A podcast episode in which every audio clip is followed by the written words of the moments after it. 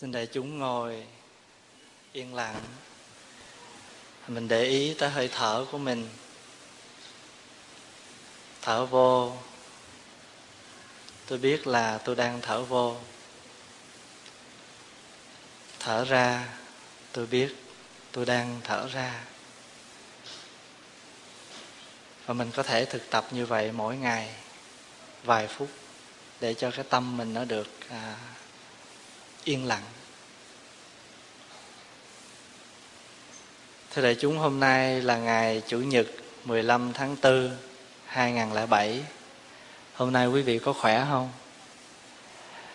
Hy vọng là bắt đầu từ ngày hôm nay mình sẽ được ấm cho đến mùa hè, suốt mùa hè, không có còn tuyết rơi nữa. Kính thưa đại chúng, à, ca dao Việt Nam có câu á, thương nhau cao sáu bổ ba. Ghét nhau cao sáu bổ ra làm mười. Quý vị có nghe câu đó không? À, thương nhau cao sáu bổ ba. Thường thường ăn trầu á người ta chẻ trái cau ra làm sáu thôi. À ờ, bổ ba thôi chứ. Nhưng mà khi mà mình ghét rồi á thì mình trả ra tới làm mười lần. Các cái nhà tâm lý học á, họ tìm hiểu về cái sự thay đổi hàng ngày trong con người của mình á. Những cái trạng thái con người mình thay đổi một ngày á, có thể lên tới 3 triệu lần. Mình không có tin. Nhưng tại vì sao? Mình cứ thay đổi luôn luôn mà mình đâu có theo dõi nó, mình biết nhưng mà nếu mình ngồi tịnh tâm lại đó thì mình sẽ biết rằng mình cái tâm mình nó vô thường và nó thay đổi rất là nhiều. Cho nên đức phật dạy á, cái tâm của chúng sanh là vô thường. Vô thường tức là gì? Vô là không. Thường là thường thường hằng. Tâm của mình ít khi nào mà nó ở một chỗ lắm. Nó lung tung nó lăng xăng chẳng những cái tâm không, mà luôn cả cái thân nữa. Nó trạo cử lắm. Trạo cử là gì? Nhúc nhích hoài không có yên. Tâm nó trạo cử, mà thân cũng trạo cử luôn. Cho nên hồi nãy đó, Pháp Hòa nhắc đại chúng là tụng kinh rồi, Ngồi yên, Đừng có đụng vô cái ghế kinh. Cái tật của mình là cái tật trạo cử. Tụng vừa dứt thôi. Quả bục xin chứng nên cái là bắt đầu cái tay xếp cái ghế cái rầm phật ngồi cho yên chứ. Phật đâu có nhúc nhích. Cho nên á, là mình giữ cái đạo tràng cho nó yên lặng. Trước khi lên tụng kinh á là mình phải có mặt trên chánh điện trước 5 phút. Ngồi cho yên để cho lắng cái tâm mình xuống. Rồi mình tụng thời kinh. Rồi khi tụng rồi mình cũng xá rồi mình gấp cái quyển kinh lại và chúng ta nghe tiếng khánh, chờ tiếng khánh, chúng ta đứng lên và chúng ta lễ phật cùng một lúc. Hôm nào phó hòa sẽ hướng dẫn cho đại chúng một cái bài nói chuyện lợi ích của sự tụng kinh và cái sự trang nghiêm của một người phật tử khi vào chùa tụng kinh hay là tụng kinh ở nhà. Cái bài nói chuyện này đã nói một lần rồi. Nhưng mà tại vì mình lăng xăng á, mình nghe xong rồi cái mình ra tới cửa chùa, cái mình gói lại, mình gửi vô chùa mình không có đem về nhà mình ứng dụng, cho nên mình sẽ quên. Hôm nào mình sẽ học lại cái bài cái bài học đó, để cho mình nhớ. Đức phật dạy chúng sanh mình bởi chi phối bởi bảy thứ tình cảm. Trong đó chúng ta gọi là thất tình. Chữ thất tình ở đây không có nghĩa là như những cô cậu thanh niên thương ai không được rồi gọi là thất tình. Cái chữ thất đó là mất. Giống như thất nghiệp chữ thất tình và chữ thất nghiệp nó giống nghĩa nhau. Thất là mất. Hay là cái người chết ta còn có một cái danh từ kia gọi là thất lọc làm qua đời rồi, mất rồi. Còn cái chữ thất ở đây nghĩa là số bảy. Thất tình, bảy thứ tình cảm. Nó chi phối con người mình trong mỗi ngày. Phật gọi là hỷ nộ, ái ố, ai dục lạc có nghĩa là mừng, giận, thương, ghét, sợ, yêu, vui, muốn. Thì hôm nay mình nói tới hai chữ thôi. Thương với ghét. Hỉ nộ là là là mừng, giận. Nhưng mà thường thường á, cái vấn đề thương, ghét là cái chuyện nó xảy ra mỗi ngày trong đời sống của mình ngày nào mình cũng có chuyện để thương và cũng có người để mình ghét hết. Đúng không? Ít có khi nào tâm mình nó bình thường một ngày lắm, ít lắm. Có bao giờ mình ngồi mình yên lặng trước khi mình đi ngủ mình kiểm là cái tâm mình coi hôm nay mình có bình thường không? Ít lắm.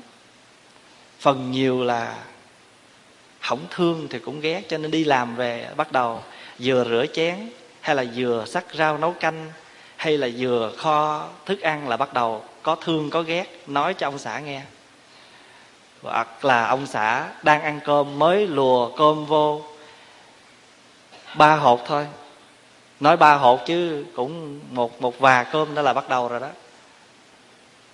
Thức ăn rất ngon, để đó mà không thưởng thức. Cho nên ngày xưa đó, có một cái bài sám tụng, sám mục liên á diễn tả cái hình ảnh của ngài à, mẹ của ngài một kiền liên là bà thánh đề đó. Quý vị có nhớ không? Bà ăn cơm rồi bà đưa cơm vô miệng thì nó hóa cái gì? Ai nhớ? Hóa lửa.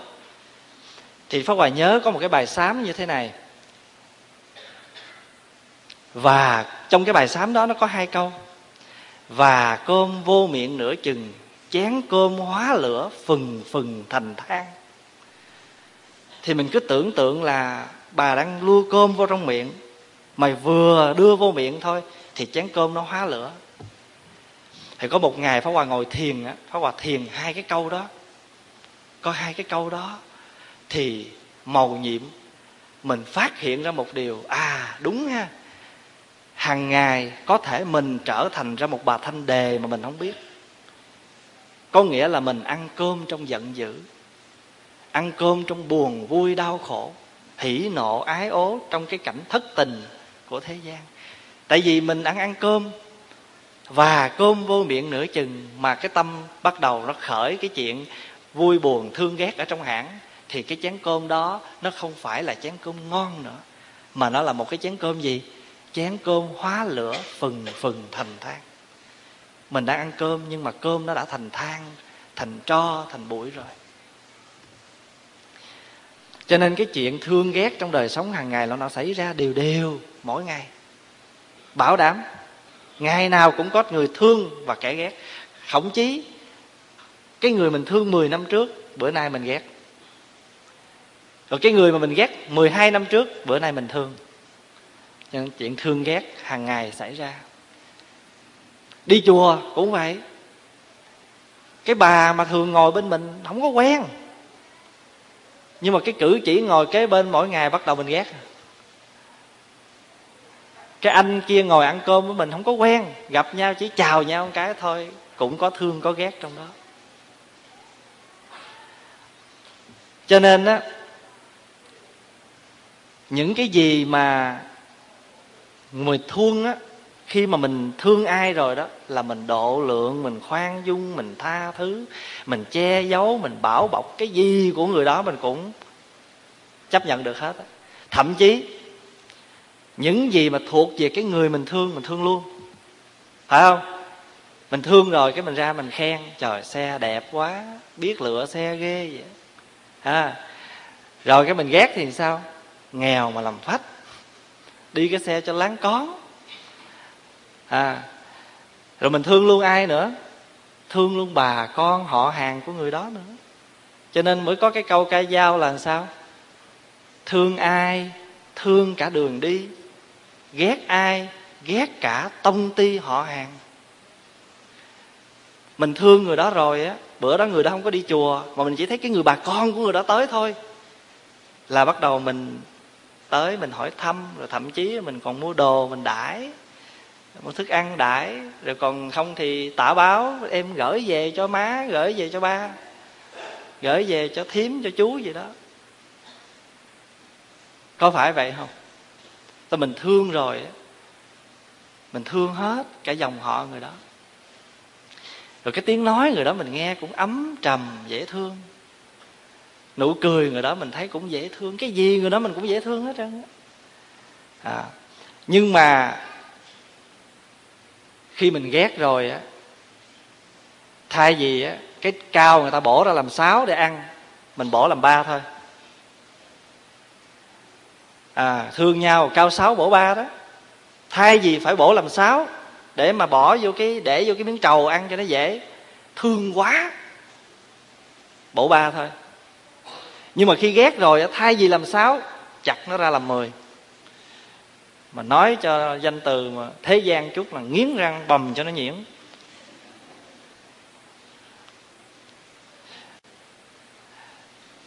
cho nên đó là cái gì mình thương á, ở thế gian lúc nào mình thương mình có có cái điều kiện. Hả không? Bánh ít đi thì bánh quy lại. Mà tình thương trong đạo phật thì không có phải như vậy. Tình thương trong đạo phật là giống như ánh sáng mặt trời chiếu rọi đều khắp hết, không có phân biệt. Ngày xưa ở bên trung hoa, có một ông vua nước tề. Thì ông có một cái con ngựa rất là ông quý lắm, thì cái con ngựa đó nó chết đi.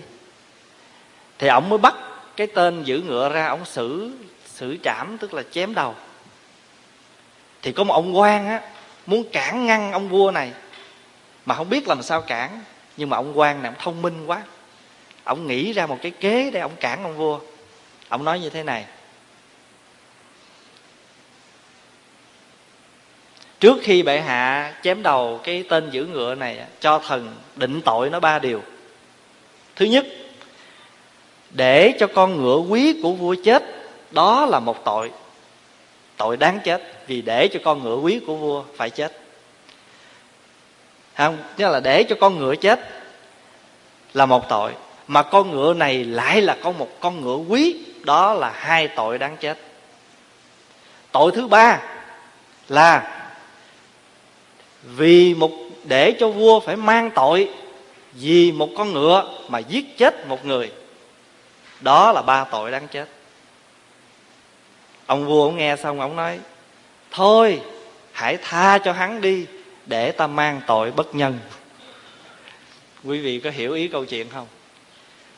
Nếu mà ông quan này á ông không có nói rằng để cho vua phải mang tội vì một con ngựa mà giết chết một người thần dân sẽ chê cười mọi người sẽ than oán các nước lân bang sẽ chê cười một ông vua chỉ vì một con ngựa mà giết một người. Đó là minh quân hay là hôn quân nói vậy thôi, nói rất khéo. Nhưng mà tại vì ông quan này, ông biết đánh trúng ngay cái chỗ cái chỗ gì? Cái chỗ là thương mình, vì mình hơn vì người. Hồi nãy là vì con ngựa mà giết người. Bây giờ vì cái gì mà giữ cái người này lại? Cũng vì cũng vì mình. Có phải không? Cho nên quý vị thấy ở trên đời này, tất cả thương là đều có điều kiện hết đó không có cái gì free đâu. Đừng có ham. Cái gì mà người ta free á, là người ta có cái chủ đích hết á. Ở trên đời này nó có mục đích, một nhọt hết á. Chứ không phải là là tự nhiên vậy đâu. Cho nên là đi đâu mà thấy free free, ham, buy one, get one free đấy lát ra, nói buy one, get one free, trả tiền hai không có cái gì mà tự nhiên như vậy được. Người ta cũng mồ hôi nước mắt của người ta chứ đâu phải giỡn. Thì ông vua đó ông vì hồi nãy vì con ngựa phải không? Vì ổng vì con ngựa đó quý mà ổng giết một người. À, bây giờ ông quan này ổng nắm cái chủ yếu ông này là vì mình nhiều hơn cho ông nói ngươi đó có tội lắm để cho con ngựa phải chết mà vua phải mang tội vì con ngựa mà giết một người.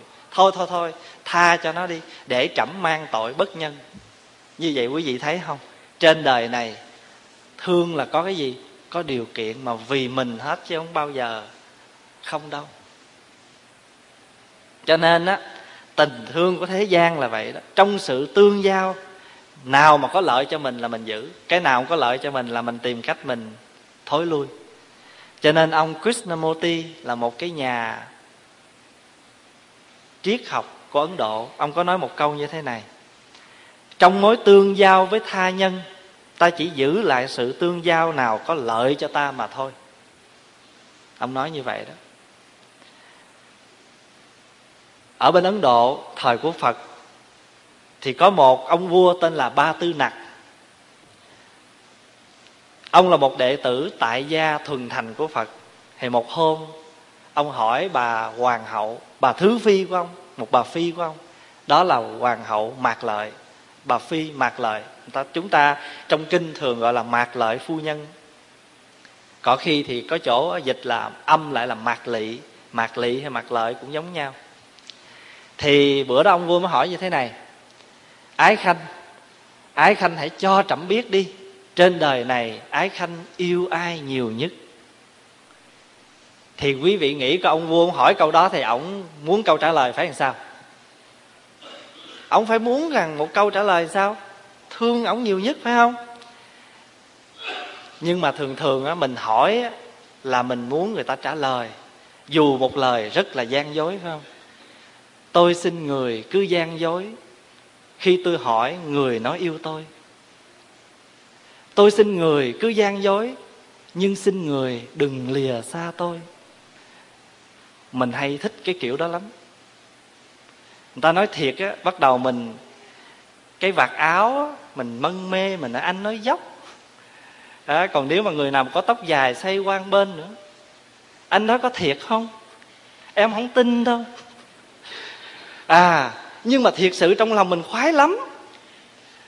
Chứ nếu mà anh nói rằng em muốn nghe thiệt không?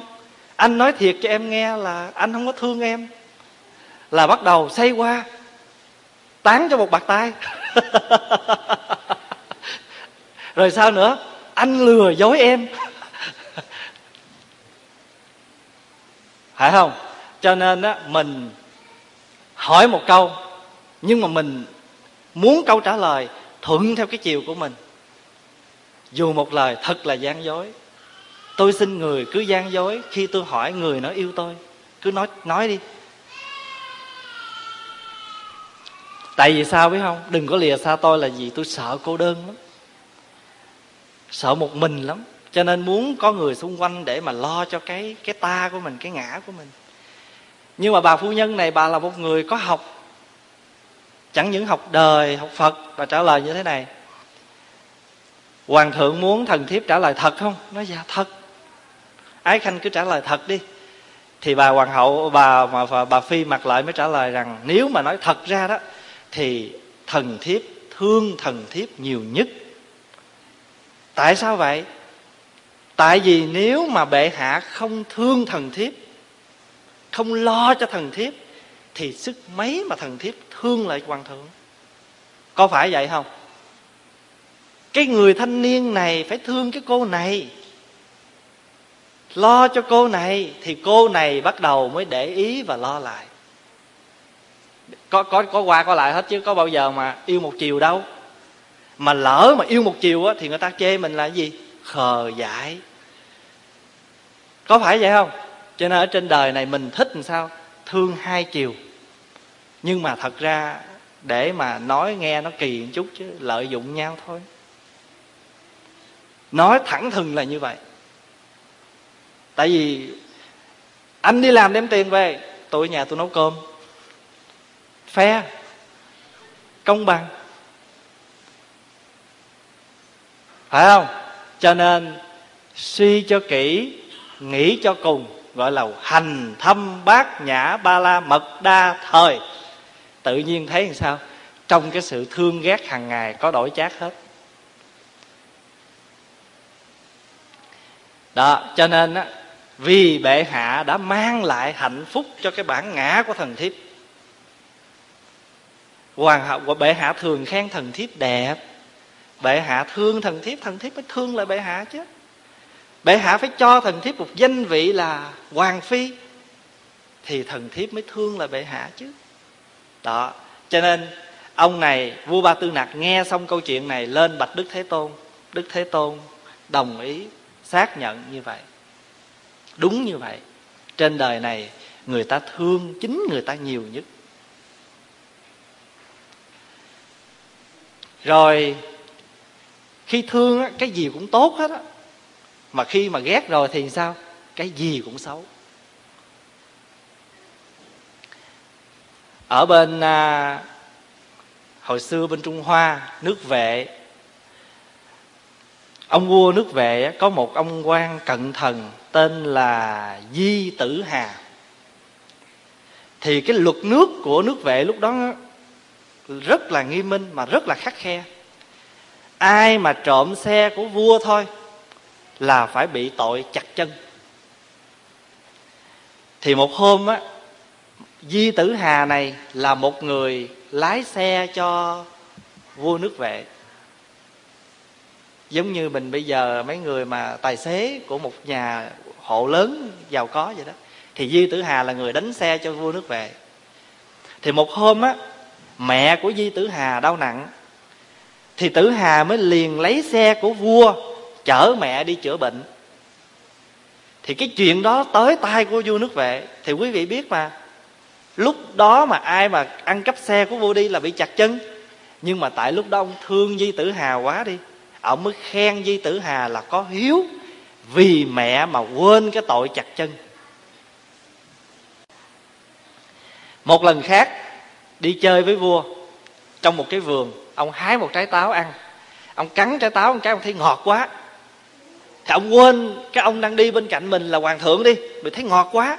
Liền đưa cái trái táo mà mình cắn nửa chừng đó, đưa cho hoàng thượng ăn. Bẩm hoàng thượng, mời hoàng thượng dùng cái trái táo này rất ngọt. Thì ông vua lúc đó, ông cũng khen vi tử hà. Ta thương khanh quá, ta thương khanh quá khanh rất là một cái người rất là trung thành. Nghĩa là dám nhịn cái trái táo rất ngon mà nhường cho trẫm. Khanh thiệt là một trung thần. Đến khi mà di tử hà trật ý ổng rồi, ông đem ra ông xử tội. Tội thứ nhất, dám lấy xe của trẫm đi. Tội thứ hai là tội khi quân vì dám cho ăn, cho trẫm ăn cái trái táo thừa của hắn cái trái táo mà thắng ăn nửa chừng rồi. Cho nên quý vị thấy không? Nói xong đem ra trị tội. Cho nên á, việt nam mình cũng có câu đó, thương nhau nước đục cũng trong, ghét nhau nước ở giữa dòng cũng nhơ. Thương nhau rồi á, nước đục không có sao đâu, anh có phèn, anh lóng. Nhưng mà ghét nhau rồi á, thì lấy cây làm sao? Khuấy cái đó lên. Thương nhau là ém hết ém nhẹm hết. Cho nên á, phật cũng dạy, bạn nó cũng có bốn loại bạn. Mình thân với cái người đó, mình nghĩ người này là, nghĩa là cả đời này là mình sẽ thân với họ lắm. Cho nên tim gan phèo phổi, ruột non, ruột dài gì móc hết cho họ, nói hết cho họ nghe nhưng mà khi mà họ ghét nhau rồi thì sao? Mình cũng chết. À. Cho nên á, thương nhau thì cái trái ấu nó cũng tròn, phải không? Trái ấu nó nó nó ô dồ, nó làm sao đâu á. Mà cái trái ấu nó của mình cũng vò cho nó tròn. Mà khi mà ghét nhau rồi thì sao? Trái bùa hòn nó cũng cũng méo. Cho nên việt nam ca dao nhiều câu thấm lắm. Hàng ngày mình làm thiện với bạn là nhiêu đó đó. Pháp Hòa cứ nhắc đi nhắc lại hoài cái chuyện là làm thiện với bạn là vậy làm, làm bạn với thiện là vậy nhiều câu châm ngôn nhiều câu tục ngữ hay lắm. Học để làm chi? Để lỡ á mà mình có củ ấu mà người ta dò mình tròn á cũng cứ bình thường đi. Đừng có đừng có hãnh diện trời ơi mình là ấu mà ta vũa mình ra tròn. Tại vì nó là sao? Nó vũa mình tròn được có ngày nó cũng đập mình bẹp ra được. phải không?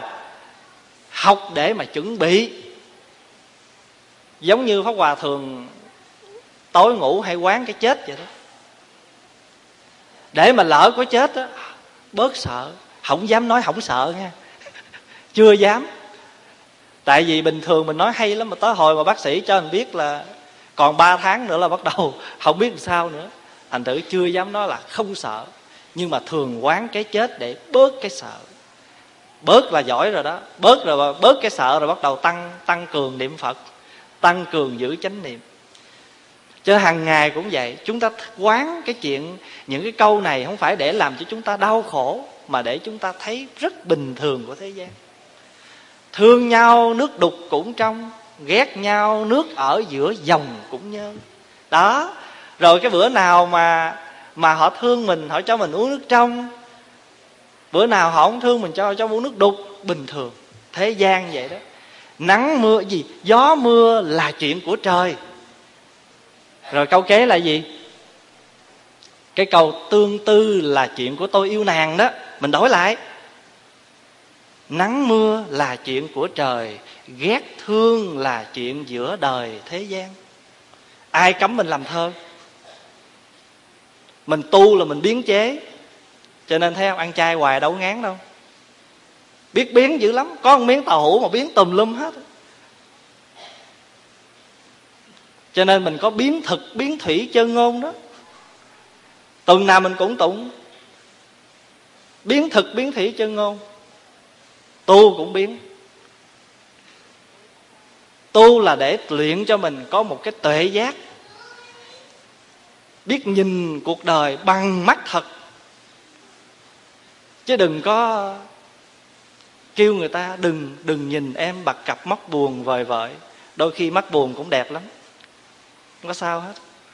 Bữa nào ta nhìn mình mắt buồn cũng được. Mà lỡ như mà mắt buồn quá trời quá đất luôn, mình cũng khen được như thường. Mắt em là bể oan cừu. Thì sao thương cũng được hết á. Thậm chí mà thương quá nói ta sẽ khắc tên nàng trên ba ngàn thẻ bạc có ai biết cái tù đó không? Thương đến mức muốn lấy tên người ta khắc lên trên cái ba ngàn thẻ bạc. Còn mà tới ghét rồi nghe. Đừng có nói tới tên nó nghe. Đừng có bao giờ trước mặt tôi mà nhắc cái tên đó nghe. Tôi nhắc tới nó là tôi mà có máu đen cũng ra hết nữa. rồi mình có cái tật gì quý vị không? Mình có cái tật ghét hùng. Ghét hùng á, ghét mà ghét ghét chung còn thương cũng thương hùng luôn. Ai mà nhắc tới người đó, thôi thôi thôi thôi, đừng nhắc tới tên đó. Tên nó như thế này, tới như thế kia, người ta tưởng mình rành lắm. Người ta hỏi, ủa, anh cũng biết cái người đó nữa sao? Không, tôi đâu có biết, tôi nghe người ta kể thôi. Gọi là ghét hùng á. Hùng làm ăn là chuyện, rồi giờ ghét cũng ghét hùng luôn. Mình không biết cái người đó là ai hết trơn á, nhưng mà nghe kể là bắt đầu mình mất cảm tình rồi. Có nhiều khi á, mình nghe cái người đó tên đó mình hèn gì, cái tên nó cũng giống cái tướng. Thấy là thấy ghét rồi. Cho nên mình thấy không? Thương ghét đủ thứ chuyện trên đời. Có nhiều khi á cái người nào mà quân tử một chút á, biết thương sao, ghét làm sao không? Tôi nói thiệt, mấy đứa con anh đó dễ thương, tôi thương mấy đứa anh đó, cha nó tôi thương không nổi. Có phải không? Đôi khi mình, cái đó là cuộc khá rồi đó. Tức là không có ghét tông ty họ hàng. Thương con nhưng mà ghét cha. Còn ngược lại, thương mẹ mà ghét cái đám con. Cũng có cho nên mà nói vậy để cho mình biết á, là sở dĩ mà người ta định á, là con người mình mỗi ngày cái thương ghét nó thay đổi 3 triệu lần là vậy. Có khi mình ghét kiểu này có khi mình thương kiểu kia nó đủ thứ hết. Cho nên mới gọi là thất tình. Như nhện văn nó văng nó bao che mình. Cho nên à, mai mốt pháp hòa đang nói chuyện à, cái ý nghĩa mà bộ phim tây du ký đó qua cái nhìn phật học đó pháp hòa đang nói mỗi thứ bảy đó. Từ từ. Đang xuất bản. Thì trong đó, trong cái 81 nạn mà đường tăng mà phải gặp đó, trong đó có một cái nạn bị nhện văn. Quý vị nhớ không? Đó là cái nhện của thất tình đó. Cái chữ thương á, tiếng hán việt gọi là ái. Hán việt gọi là ái cái chữ à, ghét á hán việt gọi là tắng. Tắng là ghét á. Cho nên đức phật dạy trên đời nó có tám cái khổ. Khổ nhiều lắm nhưng mà basic căn bản nhất có tám thứ. Sanh sanh là sống sống khổ. Đồng ý không? Sống là khổ. Già khổ không? Bệnh khổ không? Chết khổ không? Thương mà xa lìa khổ không? Ghét mà gặp hoài có khổ không? Cầu muốn không được khổ không? Cái thân này mà nó thịnh quá, tức là nó, cái thân, cái tâm này mà nó thịnh, nó suy gọi là gì? Ngủ ấm xí thạnh á. Xí là là là đau. Thạnh là nó nó nó nó tăng cường quá, khổ. Thân tâm này đức phật gom lại là tám thứ khổ. Thì trong đó phật có nói đó, thương yêu mà xa lìa khổ, thù ghét mà gặp gỡ khổ. Tiếng danh từ hán gọi là oán tắng hội khổ, ái biệt ly khổ. Đó, chữ ái đó, tiếng hán việt ái là thương. Người tàu hay nói đó, ngọ ái nị nị ái ngọ gì đó. Ừ. Ngọ ái nị nị ái ngọ ngọ ái ngọ ngọ đục phù mỏ gì đó.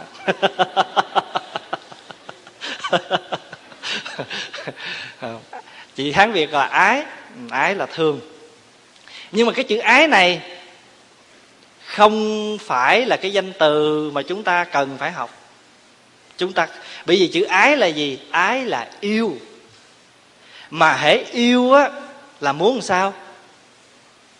Yêu á, đức phật định nghĩa như thế này. Ái là yêu, mà hãy yêu á, là có kẻ được yêu và người yêu. Hiểu ý không? Thí dụ bây giờ nè, pháp hòa là người yêu, kẻ kêu là được pháp hòa yêu. Cho nên mất cái kẻ kia thì mình thấy sao? Đời tôi cô đơn. Vì muốn cái người kia phải trực thuộc về mình. Thì cái chữ ái nó vậy đó. Ái có nghĩa là mình thương và mình muốn giữ cái người đó muốn giữ cái người đó của mình. Không bao giờ muốn mất. Thậm chí mà mình còn không muốn nghe là lên trời ở mà. Tại sao? Vì lên trời hai đứa hai nơi. Thôi anh chỉ muốn làm người trần gian. Làm người trần gian mới được gần gũi. Còn lên trời là phải một đứa ngốc cho nên là mấy tháng tu bắt quan trai ít ấy ai đi lắm. Tại vì đi vô đây là phải ngồi người gốc lo niệm phật. Buồn. Cho nên đó, dù là bác ái quý vị có nghe từ bác ái không? Bác là gì? Bác là rộng. Thì cho dù là bác ái thì cái ái đó vẫn còn hạn hẹp. Thí dụ như giờ phó Hòa nói á tôi chỉ thương người Việt Nam. Trời nghe rộng lớn dễ sợ không? Nhưng mà cũng chỉ thương người Việt Nam thôi. Và tôi thương tất cả mọi người, cũng là ai? Tại vì nó cũng còn hạn hẹp lắm. Mà đạo phật không dùng chữ ái, mà đạo phật dùng từ bi.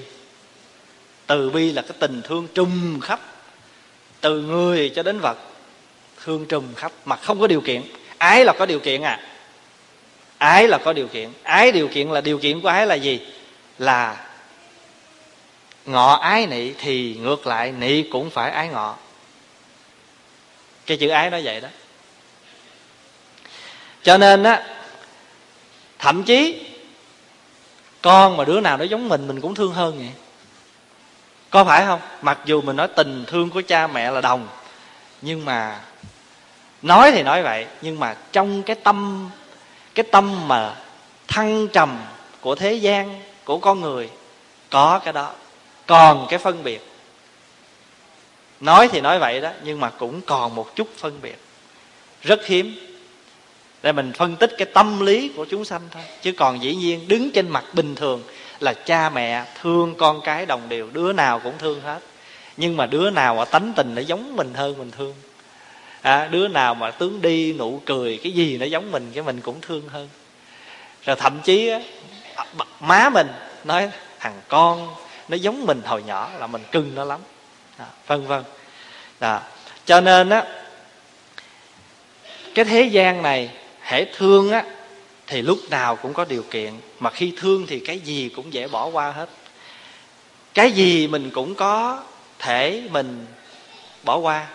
Nhưng mà quý vị nhớ nha chúng ta chỉ bỏ qua lúc đó thôi nhưng mà nó có ra khỏi cái bụng mình không? Không có đâu cất để đó đó đông lạnh rồi. Tới hồi mà nó giận một cái rồi bắt đầu nó nổ. Đem ra nói hết. Ông đừng có tưởng mấy ngày nay, mấy tháng nay, mấy năm nay tôi nhịn ông nha. Bắt đầu mình list ra như cái sớ táo quân vậy đó. Có phải vậy không? Cho nên là tại vì lúc đó mình thương rồi, cái gì cũng được hết á. Giống như là muốn cưới rồi là cái gì cũng được cái cái gì cũng xa va hết cái gì cũng ok hết. Nhưng mà không phải vậy. Cho nên thế gian là vậy. Thương là cái gì cũng được hết.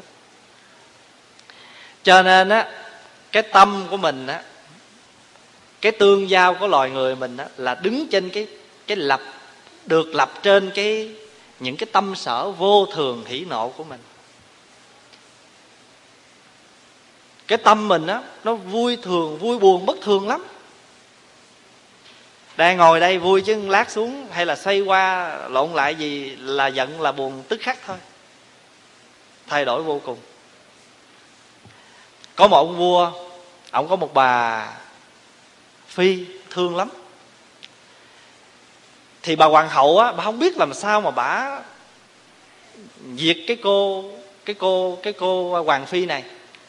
Thì một hôm á, bà mới lại, bà nói với cái cô thứ phi này nè, bà nói rằng á chị đóng vai hoàng hậu, cai quản tam cung lục viện. Ừ. Hậu cung là chị lo hết. Thì chị thấy hoàng thượng thương em, chị cũng mừng. Nhưng mà bữa nay chị nói thiệt cho em biết một chuyện. Mỗi lần hoàng hậu mà tới với em rồi về hoàng hậu bệnh, hoàng hậu mệt ở hoàng thượng mệt lắm. Bởi vì hoàng thượng nói á, cái lỗ mũi của em nó xấu. Mỗi lần gặp em thì hoàng thượng thích nhưng mà nhìn em cái cái lỗ mũi em nó xấu cho nên hoàng thượng không có mấy gì hài lòng. Thôi bây giờ để giúp cho em được trọn cái lòng của hoàng thượng, chị khuyên em nên kiếm cái khăn che cái lỗ mũi lại mỗi khi gặp hoàng thượng. Bà này bà nghe vậy cái bà thích quá, bà cảm ơn, rối rít. Lần sau, ở ngoài kia, hô, hoàng thượng giá lâm! Cái là bắt đầu bà, trong này bà kiếm cái khăn, bà bịt mũi lại. Thêm hoàng thượng ông vô ông gặp cái bà này không biết tại sao vậy? Thì ổng cũng bực rồi mà không nói. Cái ổng cũng thương mà, thương cái gì cũng được hết á. Nghĩa là khanh bịt mặt chậm vẫn thấy đẹp như thường. Rồi thì đi về gặp bà hoàng hậu, nói không biết mấy ngày nay, ái phi của trẫm làm sao mà cứ bịt cái mũi hoài, ái khanh có biết không? Cái thì bà hoàng hậu bà nói dạ thần thiếp không dám nói. Rồi càng làm cho ông hoàng thượng nghi ngờ nữa không được, khanh phải nói cho trẫm nghe. Cái bảo quỳ xuống mà nói xin hoàng thượng thứ tội. Cái thì cuối cùng, bà mới nói thiệt. Bà nói dạ bữa đó thần thiếp qua thăm, thì ái khanh ái phi của hoàng thượng mới nói á, sở dĩ mà ái phi hoàng thượng phải bịt mũi là tại hoàng thượng có cái chứng hôi. Mỗi lần gần hoàng thượng á thì cổ hoàng thượng vừa ra cửa một cái là cổ ói mửa của nó, hoàng thượng hôi cổ chịu không nổi. Cho nên bây giờ là cổ gặp hoàng thượng là cổ phải lấy miếng vải cổ che cái mũi lại. Trời ơi, đụng cái tự ái quá mà. Trẫm như vậy mà dám nói trẫm hôi. Cho quân sĩ tới khẻo cái mũi của bà ái phi đó liền. Hoàng hậu thành công. Cho nên quý vị thấy không? Cái tâm hỉ nộ của con người mình. Không chừng mà chỉ cần người ta nắm được cái yếu điểm, người ta chọt một cái thôi là mình sao? Hỉ nộ, ái ố, thất tình mà người ta thường hay nói thất tình lục dục á. Bảy cái thứ tình này nó tung té ra. Nó làm khổ cho mình và làm khổ cho người. Cho nên trong kinh mà gọi là cái kinh tâm hoang vu đó, đức phật có nói năm thứ tâm hoang vu làm cho cái tâm này nó đầy dẫy những cái phiền muộn. Trong đó có một cái gọi là nghi. Mà người ta nắm cái yếu điểm đó là người ta chọt cho nên người phật tử lúc nào niềm tin phải vững như đồng. Dù ai mà nghiêng ngửa thì lòng vẫn an. Người phật tử phải như vậy mình tu học lâu năm rồi. Mình đi chùa mỗi weekend, mỗi chủ nhật rồi. Nghe giảng cũng khá nhiều. Băng cd là bây giờ là mình cả tủ. Ai nói ra cái gì mình cũng nghe rồi hết á. Mà thậm chí thầy lặp đi lặp lại nói ổng nói hoài chán chết. Vậy mà hỏi, thầy lặp đi lặp lại mà mình có nhớ không? Nó dạ quên cho nên chính cái thường ngày mình đối diện với những cái phiền muộn này, cho nên ta phải nhắc đi nhắc lại giống như là mình nhắc tuồng cho con vậy đó. Nó đi học về cái làm sao? Thay đồ. Nó xuống cái nhắc nó ăn. Ăn xong cái tối nhắc nó tắm. Tắm nhắc nó đi học. Mà ngày nào mình cũng như cái máy vậy đó. Ngày nào cũng tụng có nhiêu kinh à. Có phải vậy không? Dạ pháp hòa của y chang. Mấy chú mà bước vô cửa, một cái pháp hòa nhắc nha, lao dài, sách dài xuống, rồi nhắc thay đồ. Thay quần áo rồi cái công phu chiều. Mà bữa nào nhìn đồng hồ mà thấy 4 giờ 5, 4 giờ 10 mà chưa thấy ông nào là bắt đầu rú ré lên rồi. 4 giờ rồi mà sao không thấy ai bưng cháo thắp nhang gì hết trơn vậy? Rồi bắt đầu là tới lắc chuông một cái là bắt đầu mình bắt đầu dặn thêm một đài nữa đài phát thanh tới giờ cơm. À rồi mấy ông mà ăn xong rồi mấy ông rửa chén rồi cái đài phát thanh mình tiếp tục. 6 giờ rồi lấy bài ra học bần tăng không có khác một single mâm ngày là ngày nào mấy chú nghe cái đài của bần tăng là mấy chú cũng chán luôn. Nhưng mà không nghe, không làm. Có phải không? Sáng nào cũng vậy, bần tăng phải bật cái tivi lên để coi coi bữa nay mấy độ. Để xuống nhắc tuồng, mặc đồ cho ấm nghe không? Cái là xuống bắt đầu ờ, nhìn từ trên xuống dưới mà thấy ông nào mặc đồ không ấm là bắt đầu bần tăng nổi nổi bồ đề gai rồi đó. Chúng sanh, mình cũng giống như chúng sanh vậy. Con nít tôi cũng giống như mình vậy. Nó có cái quên của con nít. Mình chúng sanh phàm phu có cái quên của phàm phu. Và phật tổ bồ tát là cứ phải nhắc đi nhắc lại. Cho nên đó mình phải biết, niềm tin mình phải vững. Ai có làm cái gì đi nữa, có nói cái gì đi nữa, thì phải cẩn thận. Tại vì nếu mà không khéo đó, nếu mà không khéo đó là người ta nắm cái yếu điểm của mình quý vị có biết uh, những cái người mà luyện công không? Họ luyện đến cái mức độ là thần đồng gia sắc. Nghĩa là dao chặt không đứt kiếm đâm không lũng. Vậy mà có một cái gọi là tử huyệt. Cái người mà luyện công đến cái mức gọi là chặt chỗ nào cũng chết á tưởng đâu cái người đó là trường sanh bất tử phải không? Không họ có một cái tử huyệt. Chúng ta cũng như vậy. Vì sao? Vì sách xưa có câu là trường đoạn gia gia hữu. Sở trường, sở đoạn ai cũng có hết.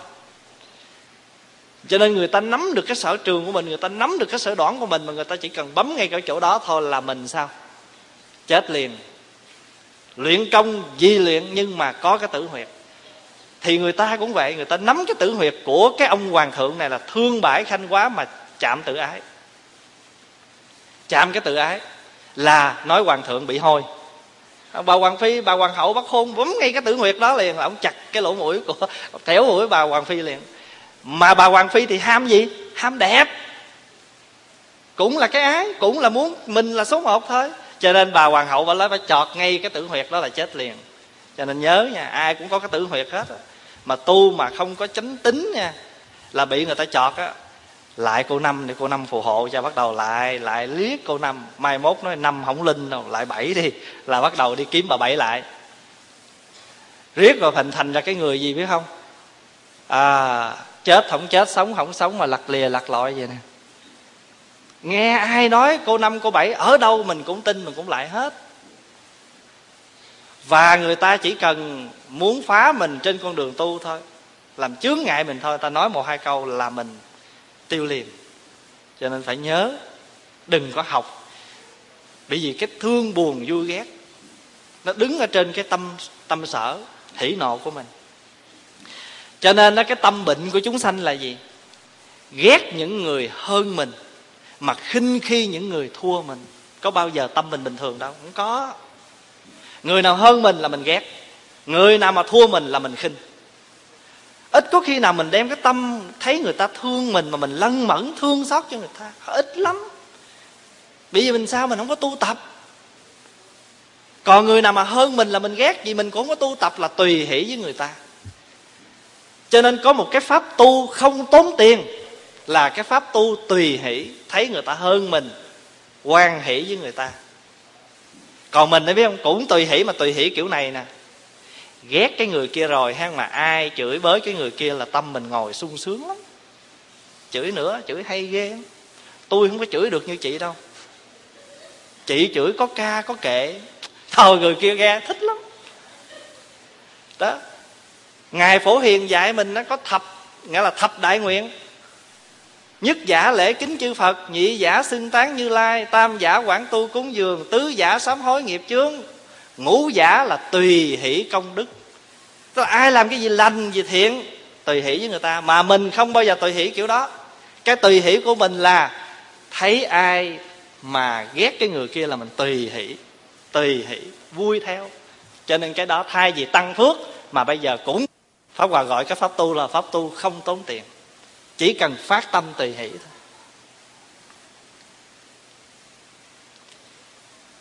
Cho nên đức thế tôn dạy mình làm sao á mà mình thương người nào, đừng có đặt điều kiện.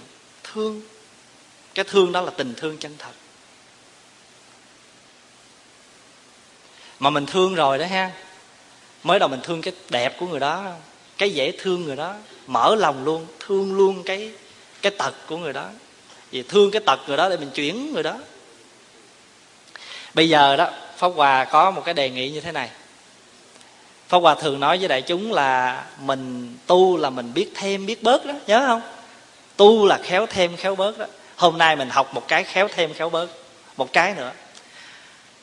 Cố gắng tập cho mình có một tình thương rộng rãi. Mà lỡ không thương được ai đó, thì giữ cái tâm cho nó bình thường. Quý vị thấy không?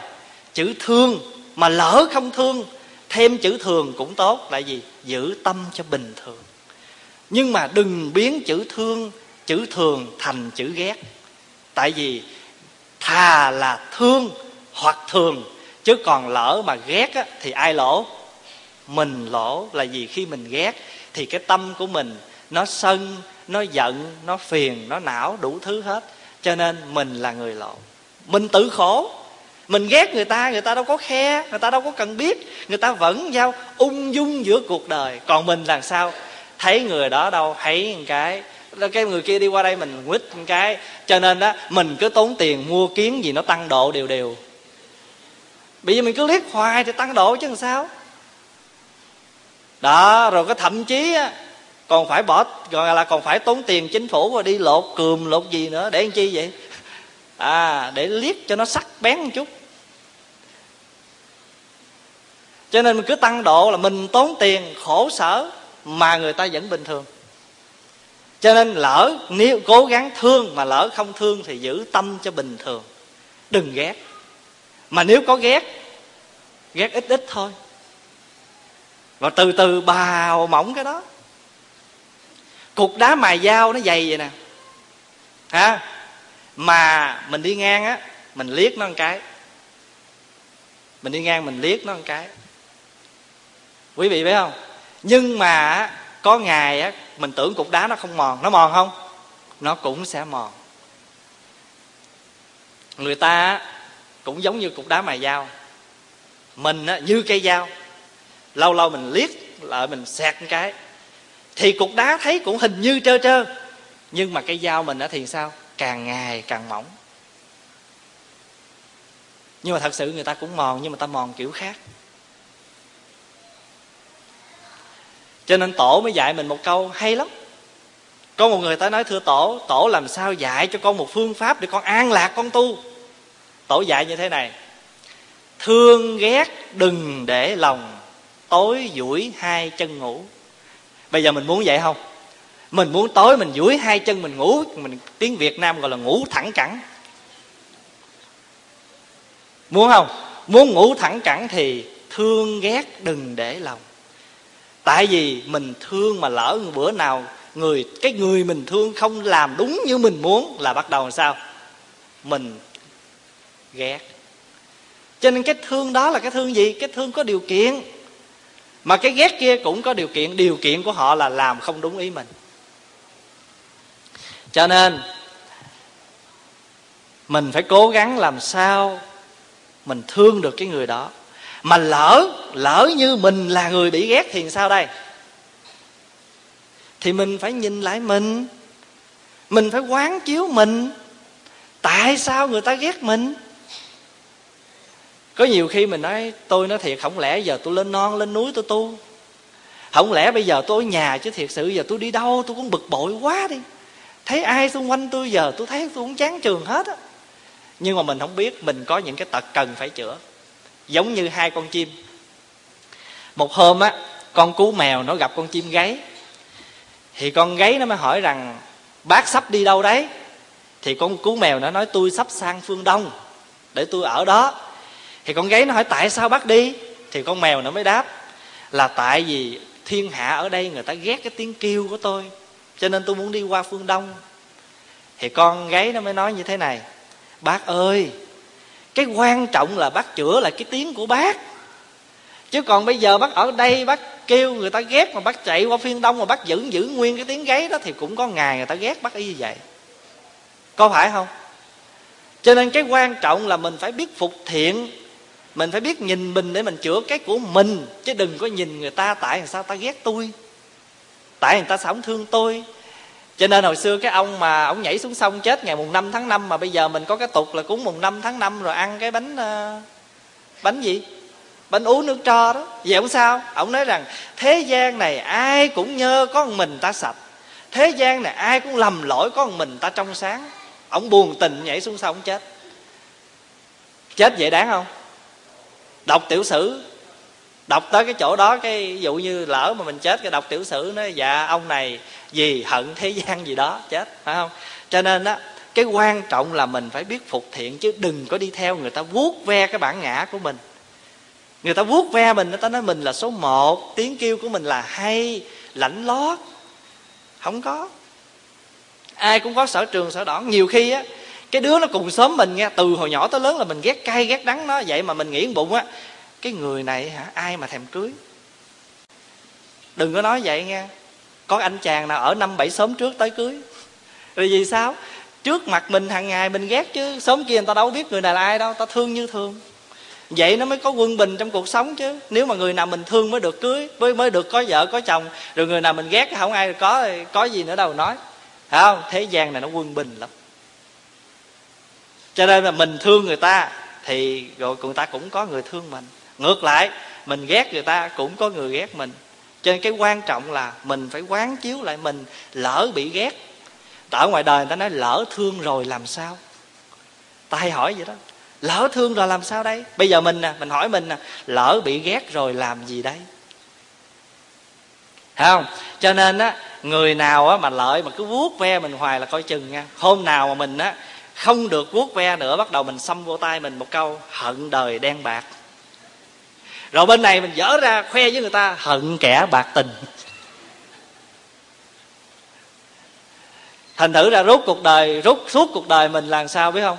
Đưa hai tay ra, toàn là gì? Hận với thù không à. Không có cái thương. Mà sống như vậy nó khổ lắm, nó buồn lắm. Cho nên thôi thì tóm lại, chúng ta nên nhận diện cái thương ghét là cái chuyện thường tình của thế gian khi chúng ta biết rõ nó là thường tình, nó là vô thường thay đổi rồi, chẳng qua là một hình thức thương mình nhiều hơn thôi, không có gì hết. Thương hay là ghét, chẳng qua cũng vì mình thôi. Mình thương người kia là tại vì người kia làm đúng ý mình. Rồi mình ghét người kia là chẳng qua người kia không làm được cái gì cho mình thích thú nữa, mình ghét thôi. Cho nên tất cả đều vì mình hết. Thấy như vậy thì mới thấy con người mình sống mình vì mình nhiều hơn vì người. Thấy được như vậy thì chúng ta phải tu tập làm sao để phát triển cái tâm rộng lớn. Chúng ta biết thương người. Khi người ta thấp kém hơn mình, người ta khó khăn hơn mình, thương mà đừng khinh. Lỡ ai hơn mình, quan hỷ với họ. Mà lỡ không quan hỷ thì cứ giữ tâm bình thường. Người ta có phước, người ta có phần. Hả mình không có phước, có phần, không sao. Có phần khác thí dụ như bây giờ mình lỡ mình tới chùa, mình nói ví dụ đi để cho dễ hiểu đó. Mình tới chùa đúng giờ, cái mình ăn cơm đúng món, hai ba món. Mà lỡ mình tới trễ, bữa đó hết thức ăn mà ta chỉ có miếng cơm với miếng đồ kho, cũng được, cũng có phần. Ai cũng có phần hết, nhưng mà ít hay nhiều. Mà cái quan trọng là gì? No bụng. Quý vị hiểu ý không? Mình tới sớm thì mình được nhiều phần. Mà lỡ mình tới sớm mà mình sắp hàng sau cậu không sao, ai cũng có phần hết. Giống như đức phật Nghe không? Thọ ký là thọ ký đồng, ai cũng có phần chứ không có người nào, không người nào có. Cho nên á, biết như vậy rồi thì cái tình thương á, mình không có cần phải chiếm hữu. Người đó phải là của mình, cái đó phải là của mình. Không có cái gì phải của mình á thân này mà còn chưa phải của mình thì cái gì của mình đây? Nó muốn bệnh giờ nào nó bệnh nè uống thuốc quá trời luôn mà không hết, mà tự nhiên không uống gì nó hết. Cũng có trường hợp vậy. Tốn tiền bác sĩ biết bao nhiêu mà người ta chỉ cần cho mình bốn, năm viên thuốc tể gì đó mình nhai cái nó hết. Cho nên thân này còn chưa phải của mình thì cái gì của mình? Thấy như vậy rồi thì lỡ có ruột á, không sao. Ruột đầu này nhưng mà đầu khác chụp. Không có gì hết. Sống được như vậy để làm chi? Để tâm mình nó nhàn một chút nó an lạc. Pháp hòa đã nói rất nhiều lần, cuộc đời của mình chỉ có hai chữ thôi, sanh tử. Phải không? Sanh để chi? Sanh để rồi tử. Tử để rồi sanh, chỉ sanh tử thôi. Mà từ cái khoảng từ sanh tới tử, không biết bao nhiêu là muộn phiền cay đắng. Không biết bao nhiêu. Tranh giành đủ thứ hết để mà được cái gọi là của mình. Nhưng mà thiệt sự ra miếng ăn đó dành, bỏ vào miệng, nhai, nhả ra, không ai dành hết. Không ai dành hết cho nên cái mà chưa được thì muốn của mình, mà được rồi thì thấy bình thường. Cho nên á, bây giờ đó mình tập sống sống cho trọn vẹn tấm lòng của mình đối với tất cả mọi người, mọi loài. Còn cái chuyện thương ghét là chuyện của người ta, không phải chuyện của mình. Cái chuyện của mình là sống cho trọn cái tấm lòng của mình sống được như vậy, khi nhìn lại mình, an ủi lắm, mình đã làm tròn tất cả những gì mình cần làm. Lỡ một mai mình có ra đi, cũng không cần phải hỏi, lỡ mai anh chết, em có buồn không? Không cần hỏi. Mình tự hỏi mình mình ra đi, mình còn cái gì hối tiếc không? Hay là mình đã sống trọn vẹn con người của mình? Sống được như vậy thì mình sống vẫn vui, mà chết cũng vẫn vẫn vui. Cho nên người ta mới gọi là ngậm cười nơi chính suối. Chứ có ai nói là ngậm cười, ơ, ngậm buồn nơi chính suối không. Vì sao? Sống vui, chết cũng vui. Sống trọn vẹn, chết vui. Bây giờ ngồi đây, nghe một câu đạo lý, cổ nhân thường dạy mình. Sáng nghe đạo lý chiều chết cũng vui. Người sống một trăm năm không ý nghĩa, không bằng người sống một giờ có ý nghĩa. Sống được như vậy, sống cũng cười, chết cũng cười, gọi là ngậm cười nơi chính suối. Chính suối là dưới lòng đất, cái nơi mà người ta gọi là cửu tuyền đó, để cho người mất ở đó. Thôi thì hôm nay, nhân cái, nếu mà nói theo người việt mình thì mùa xuân, tết đã qua. Nhưng mà nói theo cái bốn mùa của cái xứ mình đang ở, thì mùa xuân đang đến. Thì pháp hòa thấy rằng xuân, hạ, thu, đông cứ luân phiên như vậy. Phải không? Mình vẫn sống với xuân, hạ, thu, đông như vậy. Cuộc đời này cũng vậy. Mừng, giận, buồn, vui, thương, ghét, muốn, thất tình cũng luân lưu như vậy. Và chúng ta cũng khó mà thoát nó.